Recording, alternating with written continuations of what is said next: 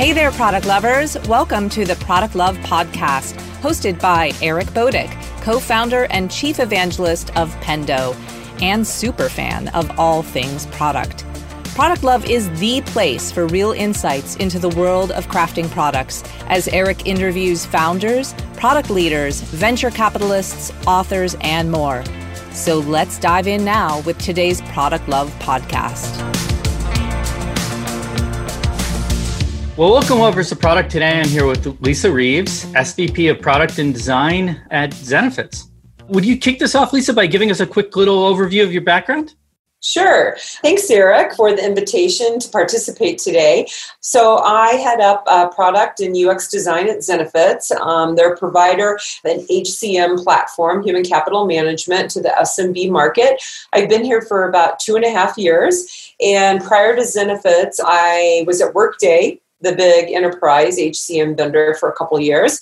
And um, I was there because they acquired one of my companies that I started. I was the CEO and co founder of a data analytics company based in Boulder, Colorado. And then prior to that, I had had a long career in enterprise software, starting off with 14 years um, at SAP on both the operational side and the venture capital side. So, yeah, that's how I ended up here and just loving my time at Zenefits. Awesome. So take me through a little bit more of your background, starting doing some corporate strategy, doing venture capital. What was the transition of product like, and how did you get into product management? Well, so actually, I was super lucky when I started at SAP. It was when SAP was just emerging in North America, and I had a whole series of jobs ranging from like consulting to pre-sales, business development strategy. Also had a stint in product where I headed up product for one of our business sectors in the services industry. So services like you know healthcare, utilities, telco that's when SAP was kind of focused by vertical. So I definitely had spent time in product early in my career, but then I, I sort of veered off for a period of time and went into the area of venture capital. So I headed up the fund for SAP for a couple of years in North America and in Europe, and then had a small fund based in Boulder, Colorado, a small majority woman owned fund that did early stage tech. And what I realized during all that time when I was on the venture side was that I really am more, I mean, I love the venture. It's such a great experience because lots of innovation and excitement, new and emerging companies thinking, how do you develop the strategy? You know, what's accretive? How do you grow your business? But what I realized was I really like the operator side of the business. So I moved back into an operator role, uh, heading up GM of the division for the GoTo franchise. So like Go to Meeting, Go to My PC, Go to Webinar.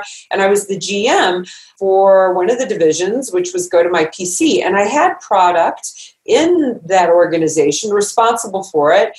And as well as like you know pmm and also um, strategy you know and some other elements. Everything was focused on the p&l and really had an, a fun time and really enjoyed that piece of the business. So i would say at zenefits i'm the head of product and you know ux design but it really encompasses like so many other things you know that were part of my background and a part of my education. And i think when you come from multiple disciplines like that you land in product, it just kind of makes it a richer experience because you have appreciation like for you know the whole multitude of stakeholders you have to deal with. You still really have a strong financial focus on the business. And so you know i have a couple leaders now in the various areas that we have on the Zenefits platform, like benefits and payroll and core HR, But by heading up product, it sort of stitches it together, the product piece, into the whole fabric of the company. So it's sort of a roundabout way of answering your question, but I feel like I landed,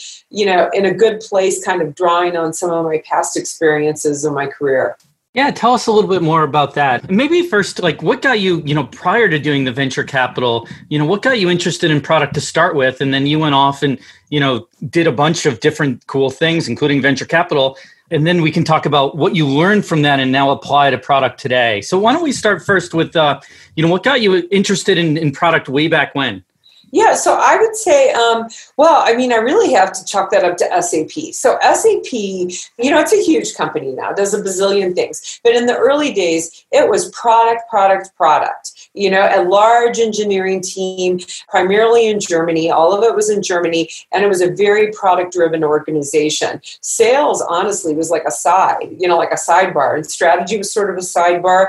And so I kind of grew up in that heavy engineering culture at SAP. And even though I wasn't directly in product when I first started there, it pretty much encompassed everything that I did. So I would say my bias was always product to build excellent product. I'm super, super, super sales friendly, I would say, and I love working with customers. But it's sort of like if you don't have that core capability on the product side, the rest of it is just, you know, kind of like a house of cards. And so I would say super early in my career, it was just the culture that kind of led me down that path and then from your your experiences you know elsewhere like venture capital how's that influenced how you look at product today well, I would say probably one of the biggest influences is kind of the transition that you see now, and it was driven off a lot of the business model, you know, kind of the SaaS model and the transition from like on-prem, which was the early SAP days, into you know a true SaaS platform and scalable and product-led growth,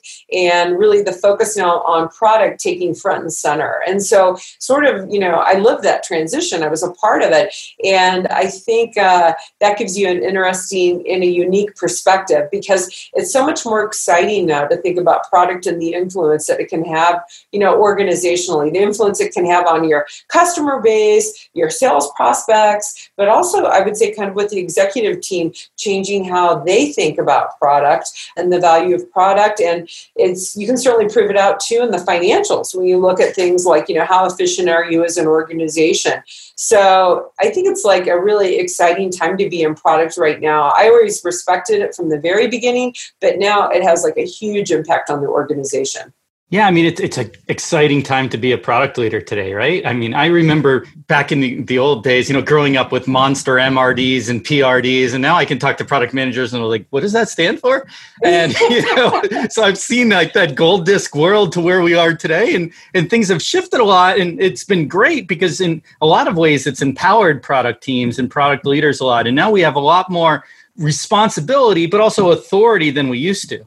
Yeah, I totally agree with that. And the other thing I would say is just around kind of the UX and the design and the expectation that customers have right now. And, you know, it, it's beautiful and it's fun to work, you know, like on our platform. And so that's certainly different as well. And we give a lot of props to our team, you know, our UX design team on that.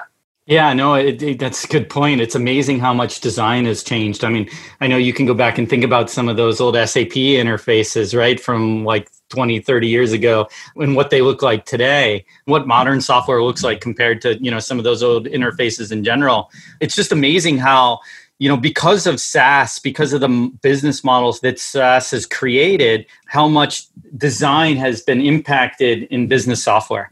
Yeah, I totally, I totally agree with that. And it's just a great time really to be kind of at the intersection of like design and product and business model. Awesome. Awesome. So talk to me about HR tech. What's, what's the product scan- landscape look like there? So HR tech. So the landscape is um, well, it's big. It's a huge, huge market. A lot of players in the market. We focus on the SMB market, small medium business market, and we like to say that that's the other ninety nine point seven percent. And I feel pretty confident saying that because for a long time in my career, I served the other end of the market, which are the large enterprise customers. So when you really look at the engine that powers, you know, our our economy and what's happening you know right now it is the small medium business. And in terms of the landscape you know you have for sure a couple of really large well entrenched i would say you know ERP-ish type vendors, which have you know HR capabilities, HR platforms, you know like SAP with Success Factors. I would say the modern stack is certainly Workday that focuses on the HCM market, and I would say in the smaller market, that kind of the SMB, it's very much driven right now by you have a lot of payroll companies who have kind of acquired or built out you know kind of their portfolio, but a lot of payroll companies because when you think about small medium business, right, you got to pay your people. That's That's like job one. You got to pay. So that's like by far the most important thing. So it's pretty fragmented what you see in that market landscape. And then you have a couple of um, emerging vendors, including Zenefits, that have more an all in one platform, or we actually call it a people operations platform. So that play in that space. And then it's interesting too because it's also super fragmented in terms of all the best of breed vendors. So there's a lot of um, single point vendors that do things like culture or you know one other you know just L and D. And so it's pretty typically what you find is oh yeah, and the other the other piece that I want to mention is in that market is for a lot of companies, it's still you know, it's still like um, what is it? A file cabinet. It's still like a file cabinet, and a lot of it's done like in spreadsheets. And so you would be surprised. I mean, there are companies that are reaching up, you know, close to 100 employees where none of it is automated. And so, yeah, it's it's a pretty rich market in terms of you know lots of opportunities really to um, I would say, you know, attack that into the market, but also to kind of get in a core platform and then build off of that with some of the specialty applications like, you know, well-being or learning and development. Yeah, it, it brings something else to the front of my mind is that, you know, you did product at SAP which is you know big enterprise software right? Yeah. selling to big companies serving enterprise needs and now with zenefits you're serving a much different market. And it's it's a hard adjustment between the two. You know the enterprise needs and how you build product even in today's saas world for an enterprise versus you know the importance of things like design and ease of use for the small business market and kind of that self-serve market. They're very different challenges to solve and, and often conflict with each other right yeah, for sure. And the conflict is there's still, even though it's small, it's still complex. The workflows and the requirements are still complex, but the requirement is that you need to present it to the end user in a very easy, simple way to consume that information. And a lot of it also needs to be mobile because for a lot of the workforces that we serve, uh, there's a lot of folks that are out in the field. And it's also, you know, you're selling to just a whole generation generation too, where they expect things to be mobile. So yeah, there's still uh, for sure at, at, a large enterprise vendor much much longer development cycles. You know, we're releasing like constantly, like all the time, new features and capabilities, and it's almost like there's nothing we release that's not needed. You know, because again, these are complex systems, and our challenge is to present it out to the you know the HR team or the people team or the administrators in a way that's consumable. We hide a lot of complexity complexity underneath the covers, but you still have to allow them the ability to, um, you know, configure it for what makes sense, you know, in their environment. So yeah, totally different situation. Yeah, and it's interesting. You own both product and UX, and as you're going to, you know, serve that 99.7 percent, I think you said, right? The the UX is increasingly important because I think at the enterprise you can get away still with a little bit of, hey, the UX is complex, but we can train our users, we can do lots of things. When you're doing, you know, the 99.7, you really have to have the UX, you know, tight. Yeah, Absolutely. The UX, and we do a lot of testing, we do a lot of user research, we're really careful about copy because the other thing is you're thinking about it, a lot of the stuff that we have, there's a lot of compliance, you know? I mean, it's payroll, it's taxes, things need to be submitted on time, there's regulatory issues. And so yeah, it's it's super important and we have to spend a lot of time there. And we certainly see that. We're constantly monitoring things like around cases and calls and we get visibility into hey you know who's hung up why are they hung up? And you know for us it's kind of like a full circle. So product you know and especially when we add in ux uh, it's it's a big area. And i'm sure there's areas that you particularly love right? If, if you're like me there's certain things that i just love. What are the areas you love? What are the areas you particularly like to dig into more and enjoy owning more well, it's interesting because there's really like two pieces of it. You know, when you're over in payroll, tax land, and benefits, you know, because we have a benefits administration platform, that's a lot of like, you got to stay in your lane, you know, and you just need to execute, you need to do it right, great performance. And I'm kind of wired that way. You know, I kind of like order, you know, and so there's a certain sense of like, wow, it just is, it's such a good feeling to see like how you stay you know, you just kind of know what you get when you execute correctly. Now, I always call it kind of the crazy fun side is over on the, we call it core HR, but basically that's like onboarding. It's all mobile, it's all onboarding. A lot of the innovation comes out of that. And there's some really cool stuff when we think about some of our new products that are coming up, you know, like around collaboration and surveys and stuff like that. So that kind of lets your inner, more creative piece kind of run. So I don't know. I don't want, it's like I have a bunch of kids and no kid is my favorite kid. So it's pretty, you know, I got the one side, the regulatory side, and I got the fun, crazy side. And I enjoy both of them, but for very different reasons. Awesome. Awesome. So I like to talk about metrics, you know, product metrics. It's always interesting here, you know, what metrics are important to product leaders. What product metrics are your North Star? Well, we're very focused on MRR. So we're very focused around you know, kind of tying out at the corporate level what we're trying to drive. So, kind of uh, MRR, we definitely have all eyes on that. And then I would say we're very focused around churn, which is super important. And we um, are also always looking at things like kind of like attach rate. So it's really important to us how we bundle up our, our products. We offer both benefits and payroll as a separate add on. And so we get a lot of visibility around attach rate for some of those products that are outside of that. And then certainly at the product level, we spend a lot of time around usage metrics. Um, we look at NPS. There and there are some nuances, I would say, depending on payroll versus benefits versus core HR. So, you know, when you look at like active users, how often they're in the product, it really varies greatly uh, because on some of those more regulated things, you know, like on the payroll side, we know when payrolls are being run, we know what kind of volumes there are, which is very different than, let's say, someone who has a workforce that is constantly, you know, putting time in a mobile app and constantly like on the go. So, yeah, at the highest level, it's definitely focused around MRR. I like that you have financial metrics there. I mean, I think product leaders that don't have the financial metrics and aren't comp there are kind of misaligned with the business.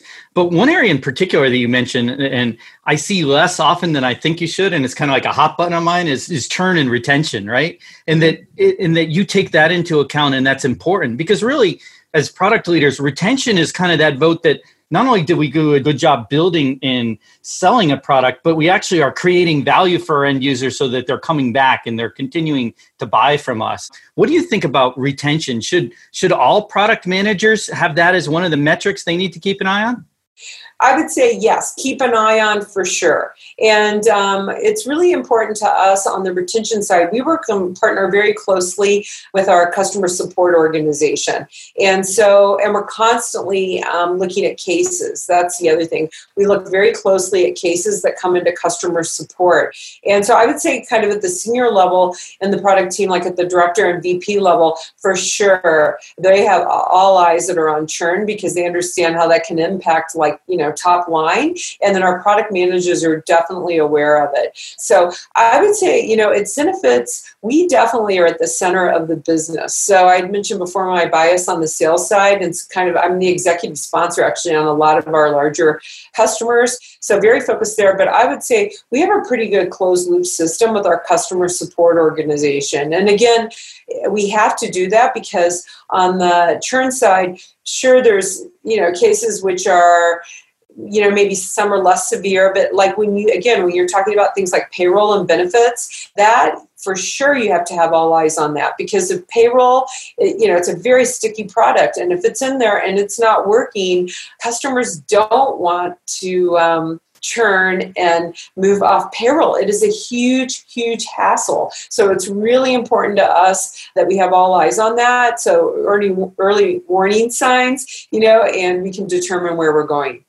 So one thing I wanted to talk to you about was communication, right? So product leaders, product managers, they have this tough role of dealing with lots of stakeholders, keeping business goals in mind. Talk to me about how your product managers and product managers in general can better communicate with stakeholders, whether it's customer success, like you were just talking about, executive teams, sales, engineering, and, and make sure they're keeping their goals in mind, those business goals, those metrics. Yeah, so we're pretty transparent organization. So we definitely have formality around, you know, a couple of set meetings on an ongoing basis that we always, you know, have on the calendar and we actually schedule out through the end of the year. So we do a very large product council where we do a two per quarter, but only one per quarter is like super serious with a lot of preparation. But that's pretty much an open book where we review our the past uh, quarter roadmap, the quarter that we're in, and then we give um, visibility, you know, at least one quarter out, sometimes even two. And then we typically like deep dive on one or two topics to kind of educate more broadly the organization. These are really well attended meetings, and all that information is recorded and posted, and anyone can ac- access those decks. And it's pretty interesting because we actually have people that reference back those decks on an ongoing basis. We've been doing this for some period of time. So that's a really successful uh, program. We do an ongoing series of engagement with the customer success team, and we also run like a, a voice of customer program with customer success where we have a set of customers that we're working with that are providing us with feedback via customer success around some of the features, large features and large capabilities, large products that they would like to see. So definitely have an open ear to that.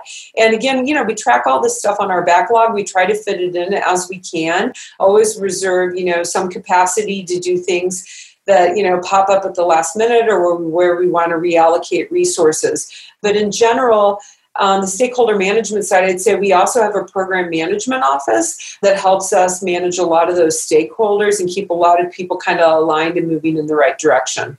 Awesome. So you've worked at a lot of high growth companies. You know, SAP was growing, Workday was growing, you did your own startup, Zenefits is growing quickly. You know, give us some advice on on how you build those high growth teams, how you oversee those teams, how you, how you can you know put it together the right structure to facilitate that kind of growth especially in a, a product led enterprise like zenefits yeah, so I think there's a couple things. We, and I actually kind of took this from my startup. So we have, and I think we have it at Zenefits too, we have a really diverse team. And I mean diverse in experiences, diverse in ages, diverse in kind of where they come from. And at my startup, Gridcraft, for sure we had that. And I think it's just magical kind of when you get that level of diversity and that level of point of view. And the other thing is, it really helps, I think, around, you know, ensuring succession and kind of not having a single point of failure. So we do a lot of that um, at Zenefits. And again, I proved that out at my startup. So I'm pretty proud of that. The other thing that we also focus on is a lot of cross training. So I've talked about kind of these areas or pillars that we have around payroll benefits and core hr but again this is one single you know single code base interoperable platform and i think sometimes what you can suffer from is sort of like you know blinders where you don't have a big view of what's going on. And so we do um, some rotations we do some cross-functional teams on a temporary basis. So product managers get a view into other areas of the business where maybe they just have a cursory understanding. And you know, you got to be patient. You got to allow people like that time to explore. And so we try to make sure that we really carve that out. And I would say the senior leaders on my team, they're super supportive of that as well. And I think the other thing that I really like to focus on, and maybe this is just a result of kind of my outside in point of view, is always opening up like the broader market. So sure, we're in SMB, HR, but what are the trends? What companies are getting funded? What are the new technologies that are emerging, what acquisitions are occurring. You know, all when you think about broadly some of the areas like the super high growth areas and how do we fit in there and how do we play. So obviously when you're sitting down and we construct our strategy, you know, in the fall prior to the year, you know, like last fall we were doing it for 2020 sure you need all that kind of stuff and it plays into your roadmap and what you're going to be developing but on an ongoing basis we really try to i think infuse that kind of knowledge into the product and ux organization because it just makes everyone more aware of what's happening externally and what about hiring? What do you look for in the product leaders you hire and in the UX leaders you hire? And then maybe, you know, taking that down a level and what do you want them to look for or or you look for in the product managers and designers you hire? Yeah, so I would say um, definitely I like domain expertise. Maybe because, again, I'm just coming back to payroll and benefits, but domain expertise is good to have some domain expertise. And so it's great. And it's hard to find, you know, like tax. That's a pretty specialized area. So either it's great to have someone that's kind of like a classical pm and has a few years of you know product management under their belt or it's good to have domain expertise or it's great to have both but sometimes you can't have both and that's totally fine. That goes back to my your question about a high growth team. So again diversity of experience is fine but that's kind of how I, I usually size it up.